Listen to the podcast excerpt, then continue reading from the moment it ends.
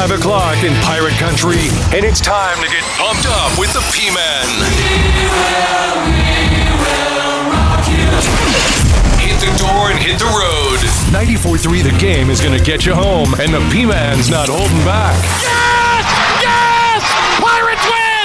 Pirates win! Bring on the Patrick Johnson Show on 94.3 The Game. Holy mackerel! Oh my goodness! The flagship station of the ECU Pirates. It's a get you to the game weekend edition of the Patrick Johnson Show. Coach Doug Martin, next segment, talking ECU, Tulane, and all kinds of college football. We'll also talk to Rose head coach Will Bland as they take on do the Rampants tonight. DH Conley, game you'll hear here later on this evening. And then uh, Brian Mull a little later on in the uh, program on some uh, possible changes, talking expansion of the NCAA men's basketball tournament. But right now, we begin with a pre game look at ECU and Tulane in today's Pirate Report. And now, Patrick Johnson with today's Pirate Report on the flagship station of the ECU Pirates, 94.3 The Game. A couple of the cuts we didn't get to uh, this uh, weekend, or yesterday, I should say, uh, from the coordinators. This is Donnie Kirkpatrick talking about uh, Marlon Gunn, and he's excited about the workload that Gunn could have this weekend. Marlon is obviously extremely excited about returning back to the state of Louisiana. I think he's had this game marked, you know, on his calendar since we recruited him, and uh, I had, jokingly had talked with him a little bit the week before about you know hey don't wait all the way to we play Tulane you know why don't we get get a couple things going here before so we'll have even more confidence and get you more playing time. And he's like I, I, I want to I want to you know I want to. And so it just so happens that he's starting to get that and he really responded. And you know the thing he did so well wasn't just run with the ball. He did he did do a good job with that. But his pass protection was great, and that's the thing the young backs struggle with. It was because in high school they don't they don't block nobody. Why, why do you have your best player blocking? You give him the ball, you throw him the ball, and so he picked up every blitz that they threw at him. And you know that's when Keaton and Rahjai first started playing. They found out, oh, we'll, we'll check we'll check the rookie running back because everybody knows that. Everybody knows the running backs come in. They don't know anything about pass protection. More from Donnie K. This is uh, Coach talking about. Uh, CJ Johnson's great game in the wake of his grandmother's passing down in Boca Raton, Florida last week. CJ has been through a lot. He's been through more than anybody could ever believe, and he's he's really matured. I think the team has been great for him. I think he's learned how important it is to be on a team, or how nice it is to be on a team. Uh, and I think he's very appreciative of that. I think you could see the emotion when he scored the first touchdown you know, I kind of glanced away and then saw him on the ground. And for a moment, I thought, did he get hit? Did he fall? Did he step in a hole or something out there? And then I knew quickly when I saw him kind of go to his knees, you know, what was going on there.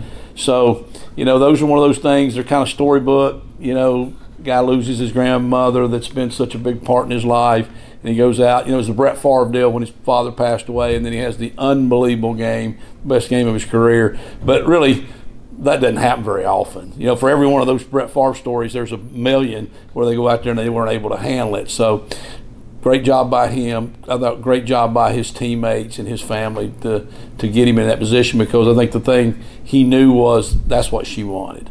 That's that's the best way to, to do it to honor her and, and she just wanted him to be successful. And, and that's a small part of it the football part. I think you know the other part going to school and doing all that's way more important but very proud of him. Now some comments from uh, mike houston on our uh, pirate report. Uh, we got coach houston uh, talking about uh, the experience that michael pratt brings to the table the tulane quarterback. I mean he's much like ours in that you know extremely experienced. I mean he's he's been a starter for three years now and uh, you know, ton of experience. He's seen every look imaginable. Great operator. Uh, so just further add to the challenge that we have. The running game, we've already uh, heard a little bit of that from Donnie Kirkpatrick, but this is Coach Houston on the uh, Havelock product, the UNC transfer, Kamaro Edwards, being excited for the game this week. Excited. I mean, he's uh, he's anxious. You know, looking forward to you know getting some uh, getting some time and you know, uh, Coach Foster's done a good job pushing him this week, and I think he stepped up uh, his performance. Hope that kid could get on track. I think he actually has the ability to be really, really special if uh, he can just get some confidence and get going. Uh, another running back that's been impressive, especially to Coach Houston, is Marlon Gunn Jr. I'm telling you, he's. Uh, I've been thoroughly impressed with him, not just this week, but I mean, this has been something that's been building. Uh, he does a he does a great job at practice. His work ethic, and the way he competes. Um, I mean, for he, he does, he does not practice like a freshman. So uh, really excited for him. You know, he snapped off a couple of big runs. He uh, was the leading rusher last week. I think Marlon Gunn again. If the Pirates are going to have success tomorrow, uh, him getting going is going to be uh, is going to be really key. Back to the quarterback spot, and now Holton Ahlers' and Mike Houston on uh, number 12's decision making abilities. Well, I think last week in the game, I thought his decision making was very good, um, and you know we we put a lot on him. I mean, he's, he's very similar to Pratt in that uh, you know he's seen about everything, and so um, he'll be prepared. And I'm sure I'm sure Tulane's going to throw some stuff at us we haven't seen. Um, they do a great job of game planning, but uh, you know he's seen a lot of stuff, so um, yeah, I think he'll he'll be able to handle it. Pirate Report rolls on now to uh, Coach Blake Harrell. A couple cuts we did not get to yesterday in our baseball extravaganza from uh, Coach Harrell, who was uh, excellent, or he's done an excellent job this year, and he was excellent, uh, of course, with his comments. Uh, he called it the best performance for the defense uh, against USF. Yeah, I thought we came out and you know made some stops in the first half. Um, got a couple three and outs early. You know, forced a turnover down there, and uh, did some really good things. And kids were playing playing their tails off. In the second half, you know, you, you let them get a few big plays on you, um, and, and, then all of a sudden they're down the field. And, and, you can't give up big plays in this game. I mean, you give up explosives, it puts you behind. It, it keeps them on pace. They get the momentum.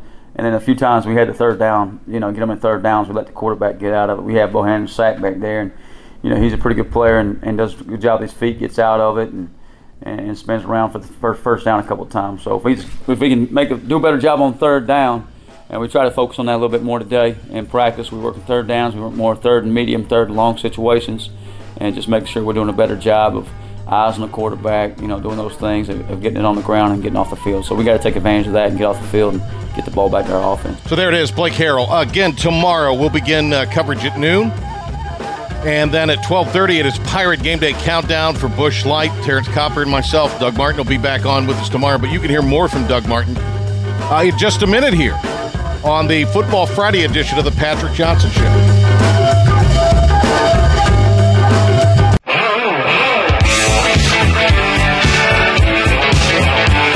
Coach Doug Martin on a Football Friday gets you to the game weekend edition of the Patrick Johnson Show. Coach, how's it going? Patrick, it's doing going great. Hope you're doing well. Yeah, I am. Look, anytime I can talk ball with Doug Martin, I'm excited. We get a lot of great reaction when you're on, Coach, but Pirate Al in particular says this is his favorite segment of the week. So there you go. Uh, well, I, I, love it. Then he he needs to raise the standards, but I still appreciate it. All right, are you fishing? It's been a pretty decent weather week. Uh, fish biting. What's going on down there? You know what? I haven't been able to get out this week. Actually, I've been doing a little traveling over to Winston Salem, to see okay. the grandkids and those things, and so I got to get back out here soon though, because it is beautiful down here right now. All right, what goes on this time of year? What's biting this time of year? Uh, you know, we just finished flounder season, but the red drum are still biting. Trout start hitting pretty hard about this time, so I'm kind of looking forward to getting out and seeing what we can do with that. Yeah, God, what a life, Doug Martin. Of course, he earned it all those years as a coach and all the hey, aggravation listen, that he's earned it. two worst head coaching jobs you could possibly have at Kent State, but it was all worth it. Now it was all worth it. Yeah. Now. Let me tell you something. Had you gone to UMass, coach, you really would have earned your uh, wings in heaven. I think so. That would have been the trifecta right there. That's right. well, before we get going, I know we've talked about it because there's a ton of, ga- but I mean, you know, we've discussed it. Army Notre Dame, that's about it uh, as an independent now. You, it's tough to make it like you guys were at New Mexico State. I, Lord, I don't know how UMass is making it. And, and obviously, you see the results of what UConn's dealing with. Yeah, it's really hard. You know, one of the hardest things is scheduling, you know, scheduling games because nobody wants to come and play you at home when you're an independent. And then you don't have bowl tie ins. We were lucky at New Mexico State because we had won the Arizona Bowl in 2017. We broke the attendance record there. They signed us to a deal, so we actually had a bowl tie-in. Right. But the other attendants do not have a bowl tie-in, and it just doesn't give you a footprint in recruiting either. You know, you don't really have a geographic area where you're tied into a conference and and it can help you in recruiting. So it is a tough way to go. Well, we have a ton of games to talk about this week. Uh, and obviously, we'll start with the Pirates. Doug Martin, one time ECU offensive coordinator, and the man who says two of the worst jobs as a head coach in uh, college football, but he did well there, is with us uh, here. All right. Uh, coach, you feel like this is about to enter the key stretch for the Pirates starting this week at Tulane? The, yeah, this is when their season starts, Patrick. You look at the games they've got coming Tulane, Memphis, Central Florida, BYU, Cincinnati, Houston. That's a gauntlet. And, you know, you're going to have to score points to win those games because all those teams have good offensive teams. They're all scoring points. Some of them play pretty good defense. Uh, and you know, you and I talked about that 30 point differential at one point earlier. Yeah. Mm-hmm. Scoring 30 points is a key. You look at ECU, the three losses, 39, 49, and 48 points. The two losses, 20 and 20. And you can look across the country. I'm just telling you, when teams hit 30 points, they got a much better chance of winning. So I think it's really important that they keep playing aggressive like they did last week turn Ahlers loose, let him play the game, you know, and, and let your defense play to him and uh, go see how many points you can score. Apparently, Keaton Mitchell back, so I think that'll be a big thing for the Pirates as far as the ground game goes. We'll see uh, who else may uh, enter the fray uh, in lieu of. Uh, in lieu of uh, Rahjai Harris, who got injured, you know, I, I, I, don't know how. Well, you pay attention to these things because you obviously will look at film in a different way. But Jay Sunalder, who's the former Pirate, who's been the the analyst on the ESPN Plus games in Greenville, uh, he thinks Harris is the best pass blocker of the running backs. Uh, don't know if you've picked up on that or not, but but let's let's go with Jay's premise. That does change things a little bit, having a guy that would be considered your best pass blocking runner ba- running back out. It, it does if you're playing a pressure defense. You know, if you're playing a defense that's going to bring a lot of outside linebacker pressure and things like that, then that running back being able to protect is, is huge. If you're playing a zone defense that's not going to pressure very much, it's not as big of a factor. You might want to get your better receiving running yeah. back in there in those senses. So it depends on who you're playing and what their strategy is for that game. Let me ask you about uh, Tulane. You know Willie Fritz uh, very well, as is Mike Houston, but uh, you've coached against him. Yeah, Willie was the head coach of Georgia Southern when I was at New Mexico State. And We were both in the uh, Sun Belt Conference. Great coach. I mean, great coach. Got a really good staff that's been with him for a long time. He, he's got a system. He knows what he's doing. They're a tough. They will be a tough physical football team. And you you look at their defensively, they're playing really well. They're only giving up 3.3 yards of rushing, only giving up two touchdowns this year running. That's why I think it's really important that ECU play very aggressive, throw the ball to set up the run. Because if you go down there just trying to run it, you're going to hit a wall. You you got to loosen them up before you're going to be able to do that. Coach Doug Martin joining us uh, here. Uh, you know, we've observed Willie Fritz and talked to him kind of uh, occasionally, but from what I understand, as great a football coach as he is, uh, he's even a better guy. Oh yeah, no, no question. Willie is fantastic. He's, he's country as an egg, so he and I got along really well. Uh, but he and uh, his wife and Vicky and I, you know, would go to dinners together when we were at the head coaching things in the Sun Belt. And he is a class guy, and I've been doing it for a long time. Done it at several different levels. He coached the FCS yeah, level. And was yeah. You know, so he's come up the hard way. You know, he's taken some really bad jobs and turned them into good places. Yeah, yeah. You got a lot of respect for guys like that, undoubtedly. Uh, Coach, let me ask you a little bit about uh, some other uh, things in the American. Next week's ECU opponent is Memphis. They've got Houston this weekend, and what is really, I think, uh, perhaps a do or die mo- moment for the uh, for the Cougars, and for Memphis, this is obviously a big game at home. Yeah, that'll be a high scoring game. I would predict. I, you know, I think both those teams can score. They got a lot of speed. Um, seems to me Memphis might be playing a little bit better defense right now than Houston, but you know, Houston is so radical. You know, one day that one day they look really good, the next day they don't. I mean, they've just got a lot of things going on there that they're not getting much consistency. And I, I think some of that probably goes back to transfers. They've got a lot of transfers there, and it's hard to get that consistency when you're recruiting that much out of the transfer portal. We're going to talk about uh, the portal and uh, a lot of things associated with that that are really new this year in just a minute. Uh, we've got Coach Martin, Doug Martin, on the line with us here. Wanted to ask you about uh, just your thoughts on UCF because the Pirates have them two weeks from tomorrow uh, in Greenville, and that is uh, a, team that had been offensively challenged. Their defense had been dynamite, but they uh, they got it rolling on offense against SMU the other night at home. Yeah, they run the ball really, really well. The quarterback's really an effective runner. He's not a great passer, but uh, you know they they're playing good overall team football. You know they're finding ways to score. They're getting up over thirty points a game. Um, defensively, they're playing really well, and that's one of those places they've got every resource known to man down there. I mean, their facilities are unbelievable. They're in a great recruiting area, so you know they're going to be a good program for a long time. Yeah, headed to the Big 12, and uh, they in Cincinnati seem really, really well positioned for that move. Uh, obviously, Houston financially well positioned for that move. So uh, the Big 12's not get. Uh, look, it's not Texas, it's not Oklahoma, but the Big 12 is getting, I think, three quality programs starting next year with those three. Um, Coach, let me ask you, uh, who's impressed you nationally? What's a game or what's a game nationally this week that you're really uh, keyed in on?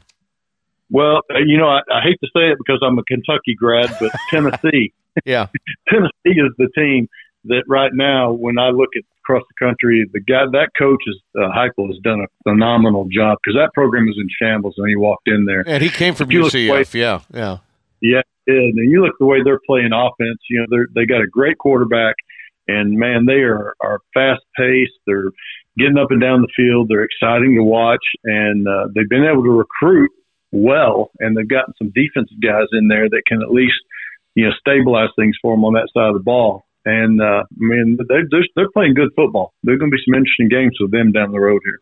They're going into the uh, always tough environment of uh, LSU, so that's a big cross division SEC deal Saturday. Tigers will host the Volunteers for the first time since 2010. So, uh, and LSU's won the last five of the series. So uh, uh, the Vols are are kind of due in uh, in that one. Um, UNC's at the U this week. Duke is at Georgia Tech, who got a big win last week, upsetting Pitt after firing their coach. Again, more on these coach firings in a second. Uh, if both win, they're going to the game in Durham next week at five and one. And look, I, I kind of was I was a big David Cutcliffe fan. I think he worked a miracle in, in Durham.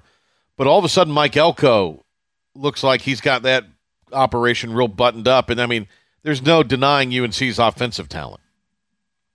Yeah, I think you know Mike Elko's done a great job, and, and he walked into a good situation because I agree with you. David Cutcliffe is one of the best men in college football. So when Elko walked in there, that was not a bare cupboard. Yeah, I know they'd had a couple of bad years, things like that, but I guarantee you the character of the kids in that program and the way the program was set up was really solid.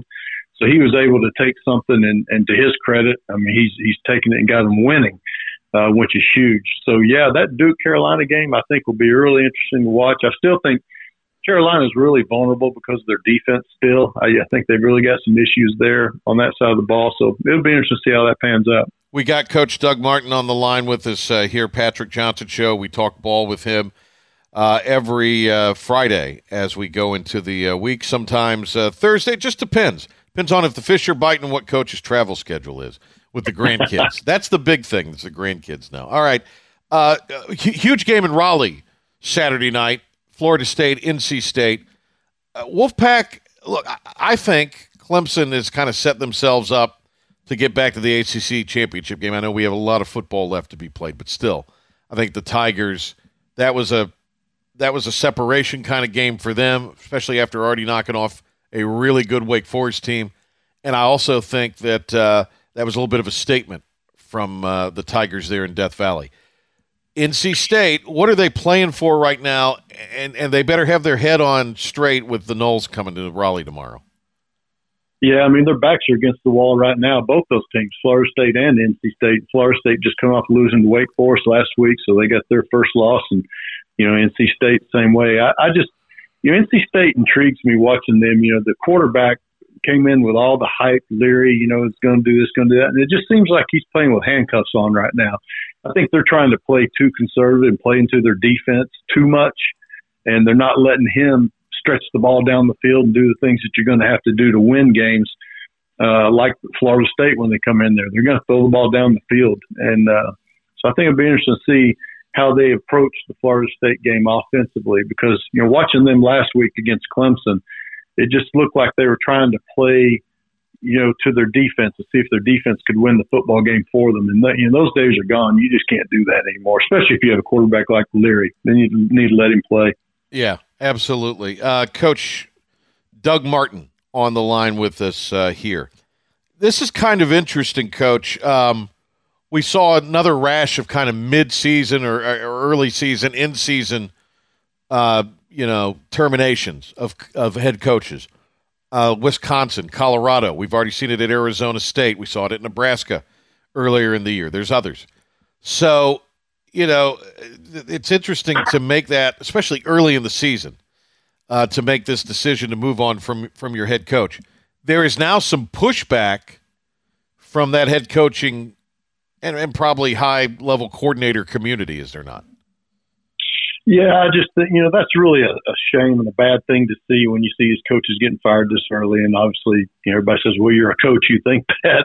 But I'm really thinking more along the lines of players. You know, when you fire a coach after four games, three games, you know, what about the seniors that are on that team? You just told them the season's over. And these, these guys have been there at your school for however long. And then now all of a sudden they know the rest of the year is just a wash because the coaching staff is in disarray. The discipline of the players goes out the window.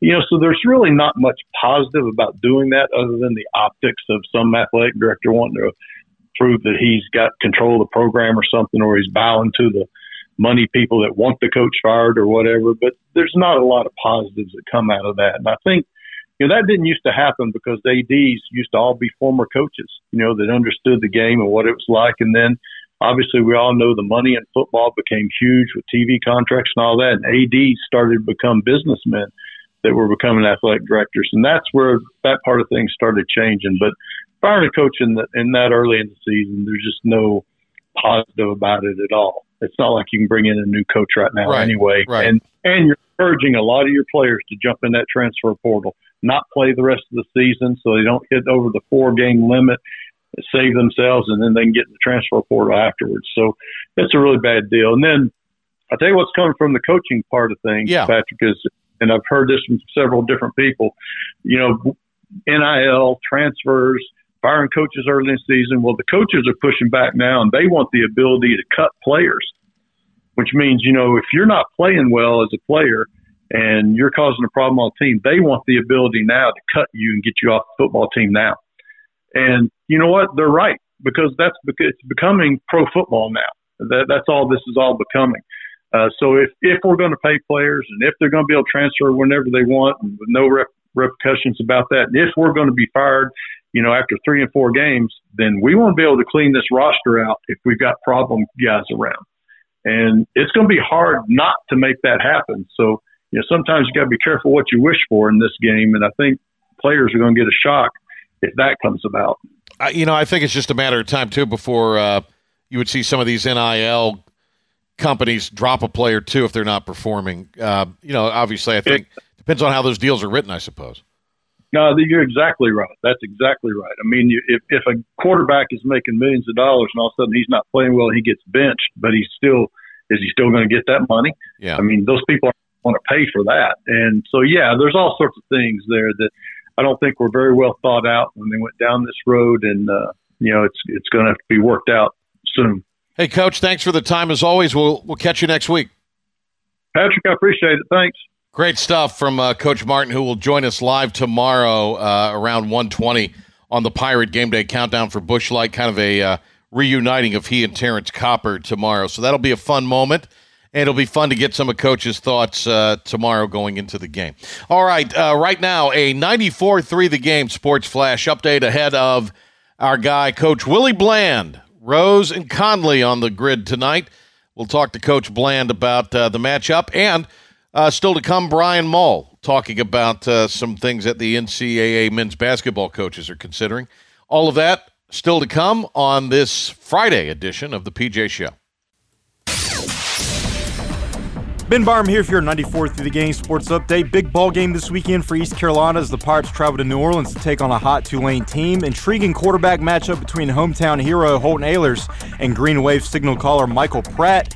Pratt is expected to play in that game, by the way. Pirate head coach Mike Houston on Ahlers' abilities to make big plays. Well, I think last week in the game, I thought his decision making was very good. Um, and, you know, we we put a lot on him. I mean, he's, he's very similar to Pratt in that uh, you know he's seen about everything, and so um, he'll be prepared. And I'm sure I'm sure Tulane's going to throw some stuff at us we haven't seen. Um, they do a great job with game planning, but uh, you know he's seen a lot of stuff, so um, yeah, I think he'll he'll be able to handle it. Ahlers the reigning AAC Offensive Player of the Week after his six touchdown performance against USF last weekend. Kickoff at 3:30 for that game. We'll begin live pregame coverage at 12:30 right here on the flagship station ECU Pirates 94 through the game for our Busch Light Pirate Game Day countdown with our very own Patrick Johnson and ECU football legend Terrance Copper. In the meantime, the Pirates are a three-point dog for entertainment purposes only in that game. Stay tuned as we'll bring you live coverage right here 3:30 on the game. High school football tonight. It's the Crosstown Throwdown at 7 from Percy Daniels Stadium. JH Rose hosts DH Conley. Rampants head coach Will Bland on the matchup. We got to play fast. We want to play fast. We want to make sure on offense, especially that we utilize some of our, our quick game and uh, make sure we get some of our guys in space. And then uh, on defense, uh, we want to be physical with them. They throw a lot of screens and stuff, so we want to make sure that we they got to work for everything they get and put some pressure on that quarterback. He is a young quarterback. Uh, he is a senior, but this is his first year as a head. Um, the man that's calling behind it. So if we can get some pressure on him and eliminate the big plays, then I think we'll come out on top. Hear that game at 7 p.m. right here on 94.3 The Game with our very own Croft Massey and the legendary Ronald Vincent. Rose takes on New Bern next week. The Bears are at Northside Jacksonville tonight. JP2 wins in football last night 55 to 13 to move 7 and 0. Edenton Holmes now 5 and 2 after a 55 to 16 thrashing last night. The Panthers are making final adjustments ahead of their Week 5 matchup against the 49ers. The team held practice yesterday, and Frankie Luvu was a surprise absence as he deals with a shoulder issue.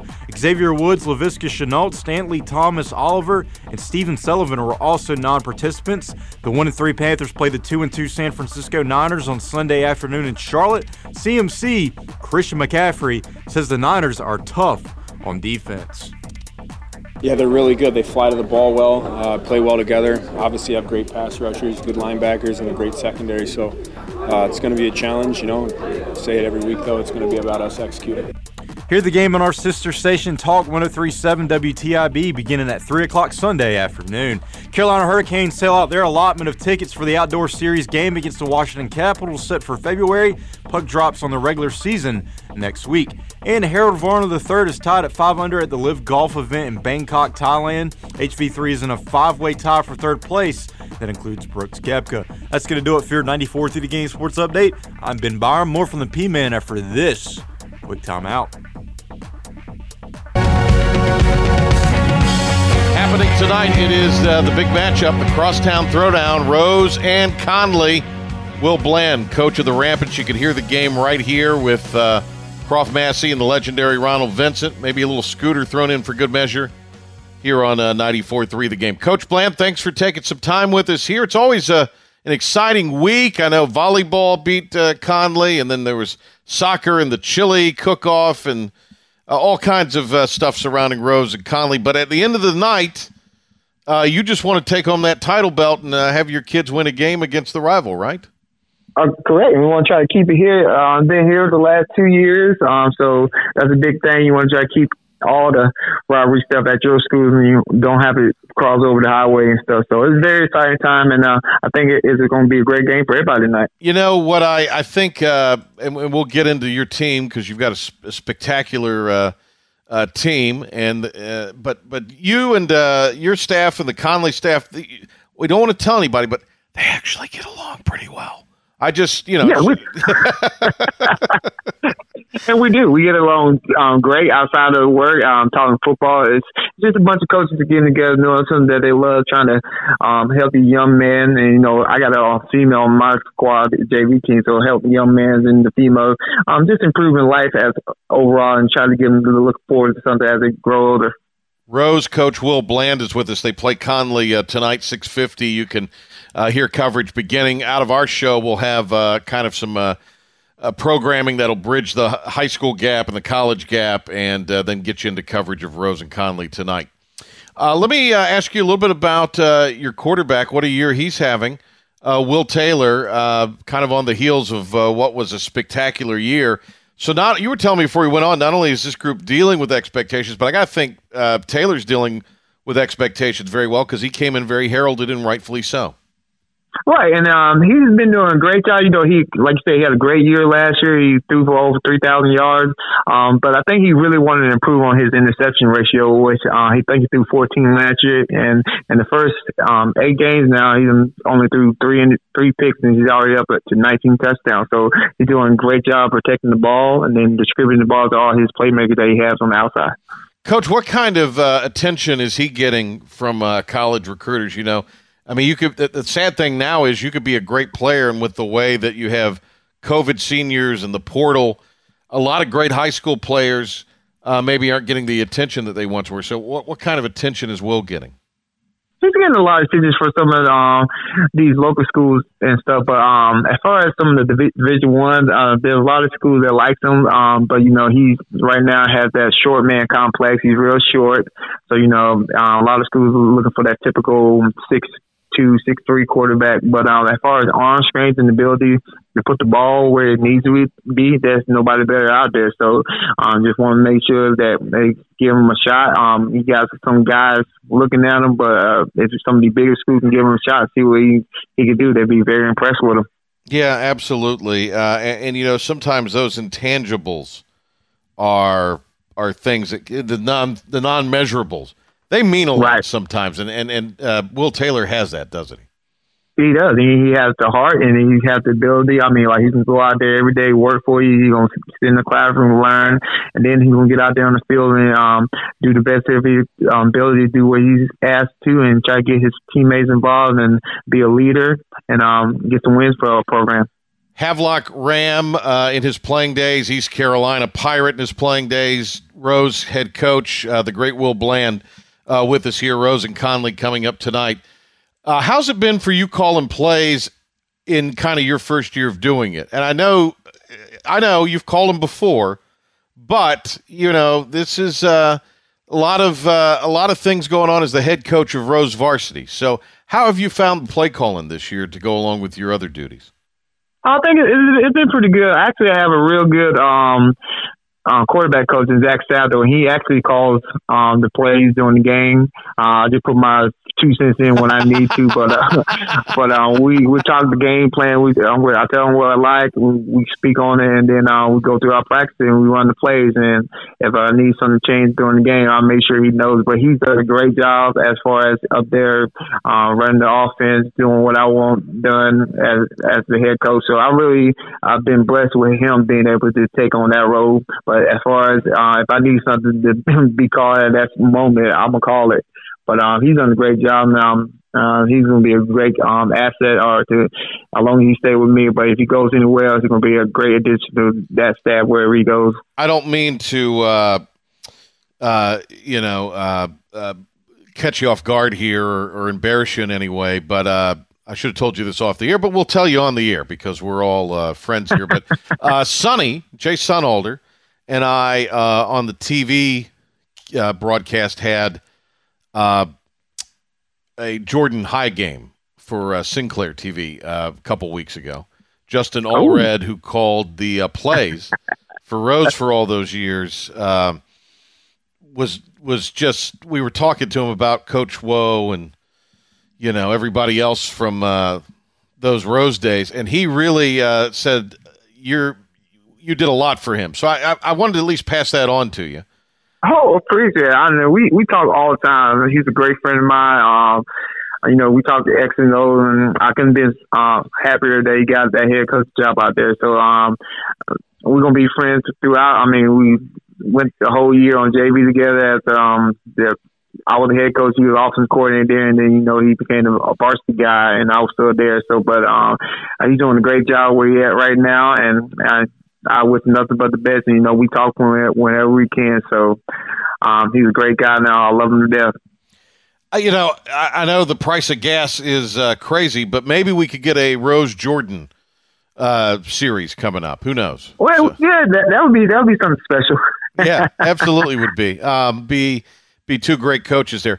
Uh, let me ask you about your running attack. You had to replace Michael Allen. It looks like you're not so much doing it by committee, but you're doing it by uh, you know a handful of guys, including your quarterback, who have uh, been able to to have some big games for you, and it's been pretty consistent.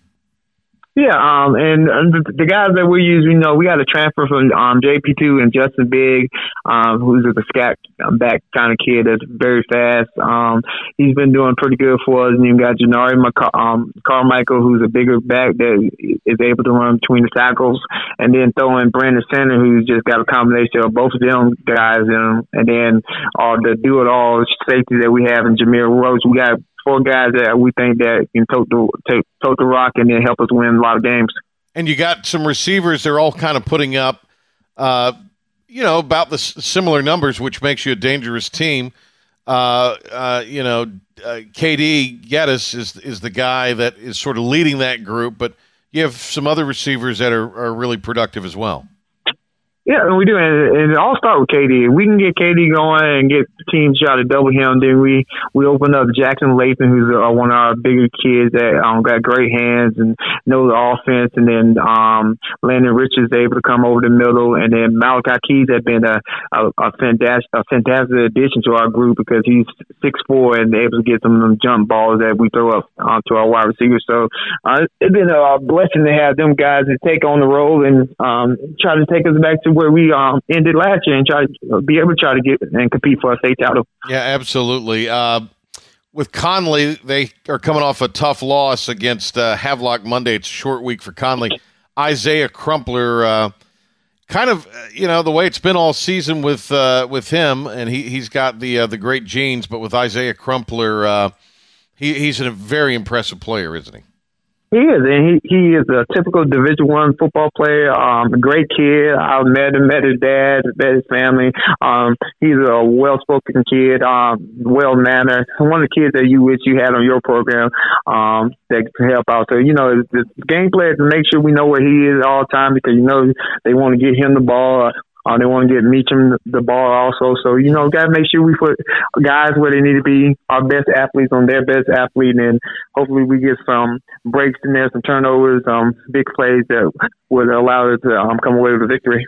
Will Bland uh, with us here on the Patrick Johnson Show. I want to ask you about uh, some of the other uh, things about Conley that have impressed you uh, on film, and, and, I presume seen him maybe in person uh, last Monday. Um, they're very uh, they're very well coached, and you know Nate does a great job coaching them kids up. Um, they can come out there, they can give everything they got for Nate. Um, they believe in his system, they believe in him, so they can go out there and they're gonna play. Um, they got some good um talented kids, and then they got kids that just know where to be at on the field at all times. So you know we we really got to make sure that we're on our p's and q's as coaches and as players as make sure that we don't let off um, when we um doing something. Make sure that hey, um, we we know what they're doing in practice. We saw it on tape, so make sure that what we told you to do in practice, you do in the game, so, so it can translate over. But um, he does a great job on that aspect. He got again, he got the quarterback. Uh, you know, he's breaking in a new quarterback, but Nate's a quarterback guy, so quarterback's been doing pretty good this year. Um, they got a running back that's pretty big, uh, but you know I think they want to utilize their quick game a little bit more. And then on defense, they just want to be physical and um, try to um, send some blitzes at you at times to get you off keys. But um, I think if we go out there and do what we've been taught this whole week and go out there and fly around, then we should be all right. Coach Will Bland uh, with us here. The uh, matchup between Rose and Conley, the crosstown throwdown coming up uh, tonight, and you can hear it right here on 94.3 The Game the uh, Conley Vikings tonight, and then uh, you finish with New Bern and Havelock, uh, a, a off week sandwiched in between. But obviously, the finish to the season for the Rampants is is full of really quality teams and and emotional rivalries as well. So. Uh, be interesting to see how your group responds, but I'm sure you feel pretty good about that with what they've done through the first seven games of the schedule. Oh yeah, I've been very impressed with them. I've been very impressed with their focus and uh, the ability to take the coaches and the ability to come out there every day and um, practice um, and then get ready. Um, there's a group of kids that majority came back from the, the state championship um, yeah, state championship um last year. So I think we're going. I think they're hungry. I think they're willing to get back to where they were. So they know they got this conference is very tough, and our last two games is probably the toughest of any in the state. So um, we just got to stay on uh, one game at a time.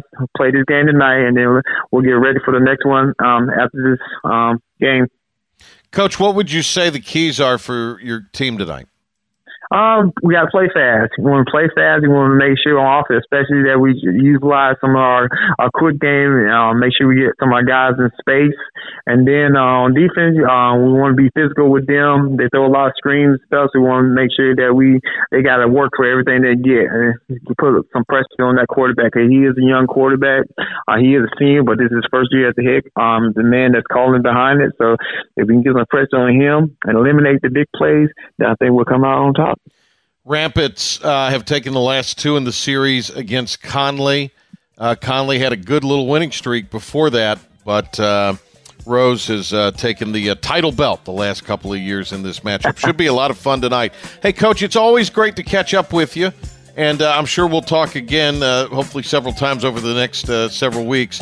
but congratulations on a great start, and best of luck tonight. I appreciate it. Thank you, Patrick. Always a pleasure talking to you, buddy. Same here, Will Bland there. They always want to try to noodle around with a good thing. We're talking March Madness. Brian Mull, college hoop scribe. Next.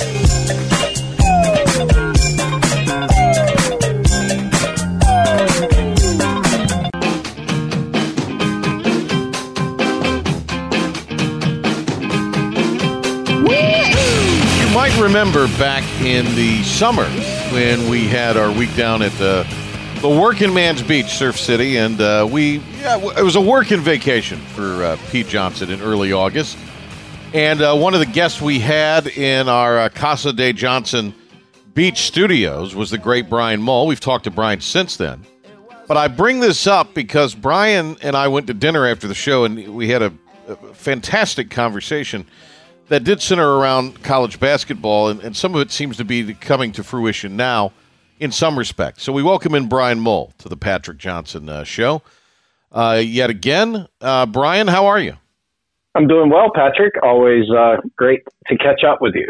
I'm just, I might pepper you with a few other little uh, tidbits here and there, stuff I know you probably, you know, have uh, in passing kept up with. But what got my attention was a tweet eh, about well, a little more than a day ago.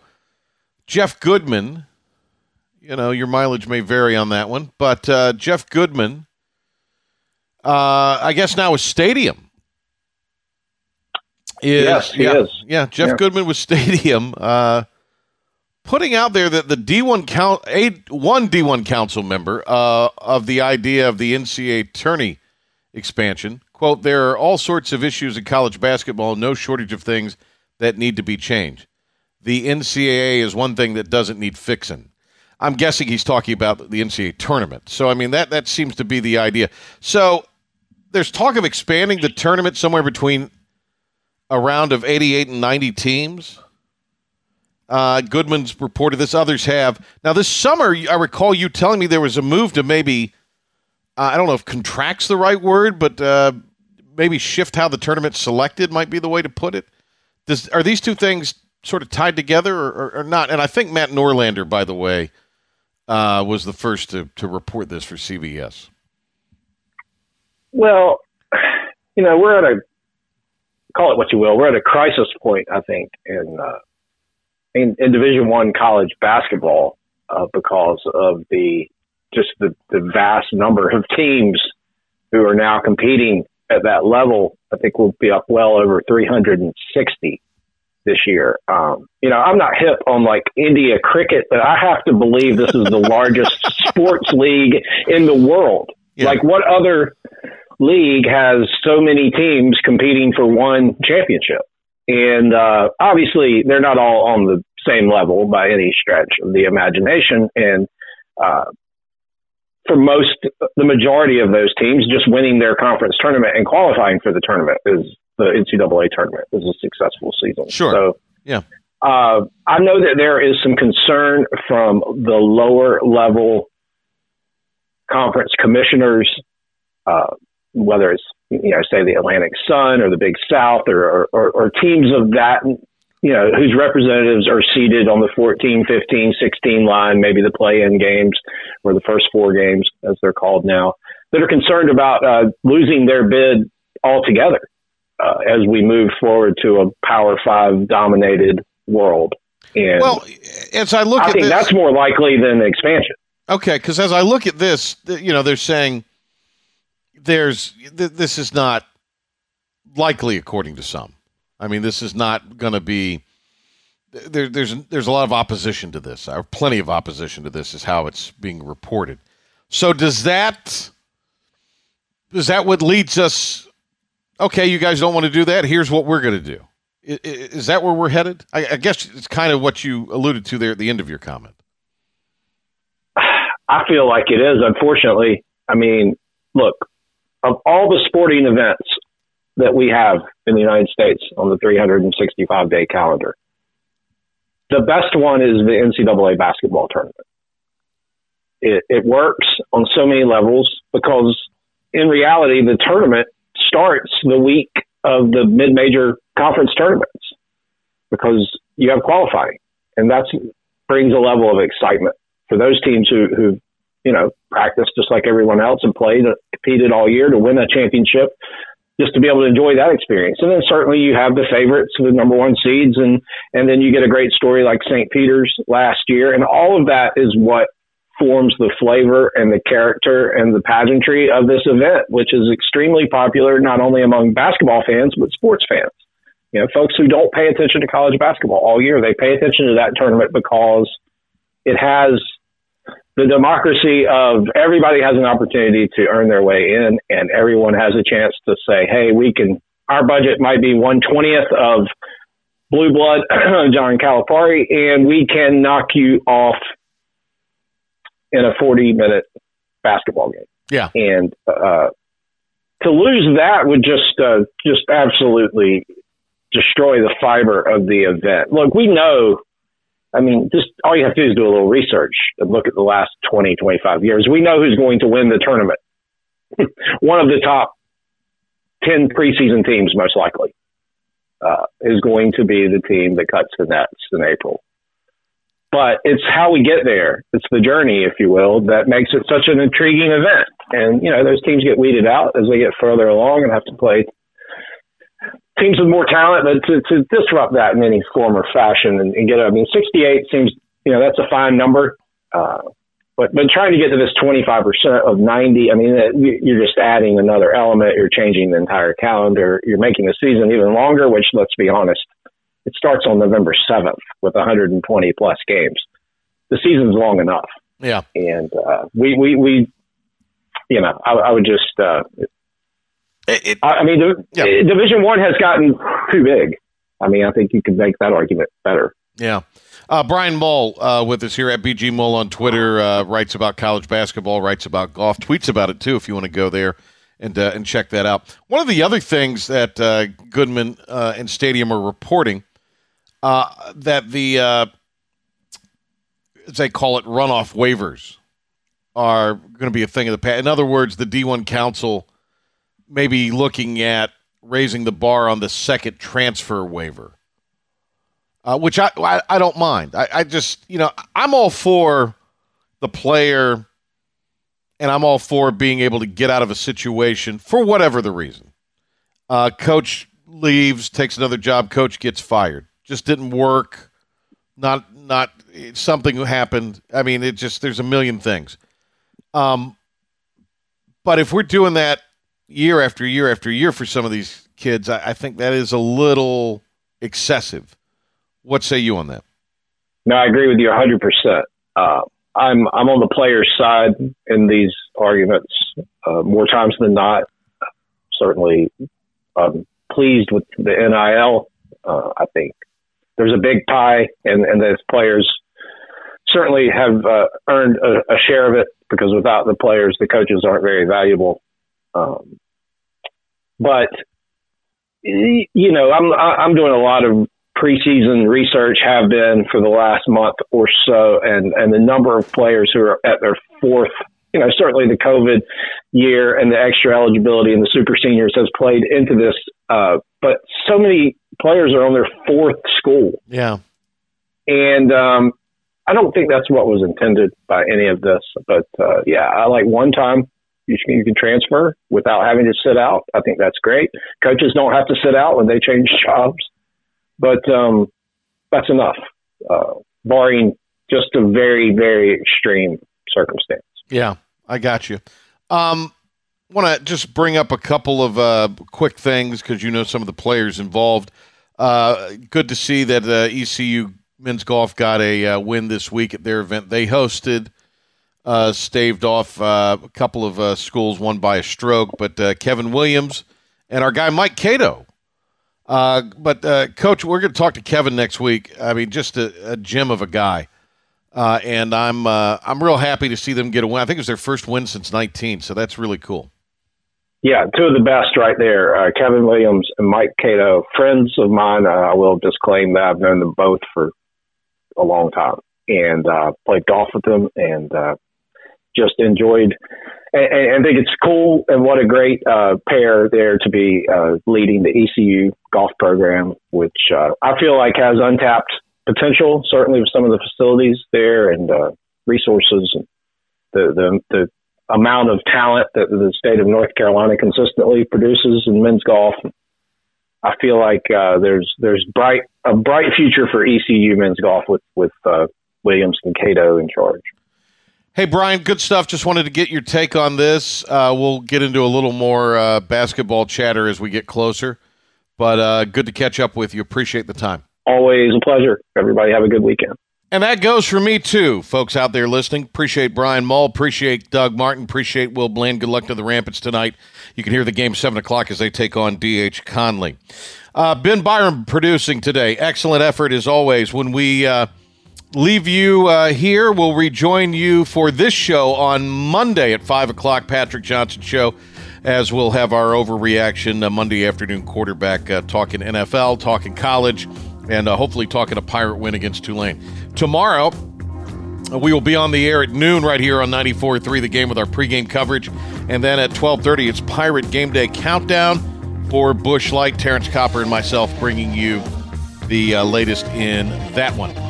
Uh, pregame excitement for ECU and Tulane. And then uh, network coverage begins at 2.30. Game kicks at 3.30. And we'll have you covered all the way till the end with the postgame show uh, here and all across the uh, network. Stay tuned. Philip the Rep Pilkington is next with the Bridge Show. We'll see you tomorrow. See you Monday morning on Talk of the Town, and see you back here Monday afternoon on the Patrick Johnson Show.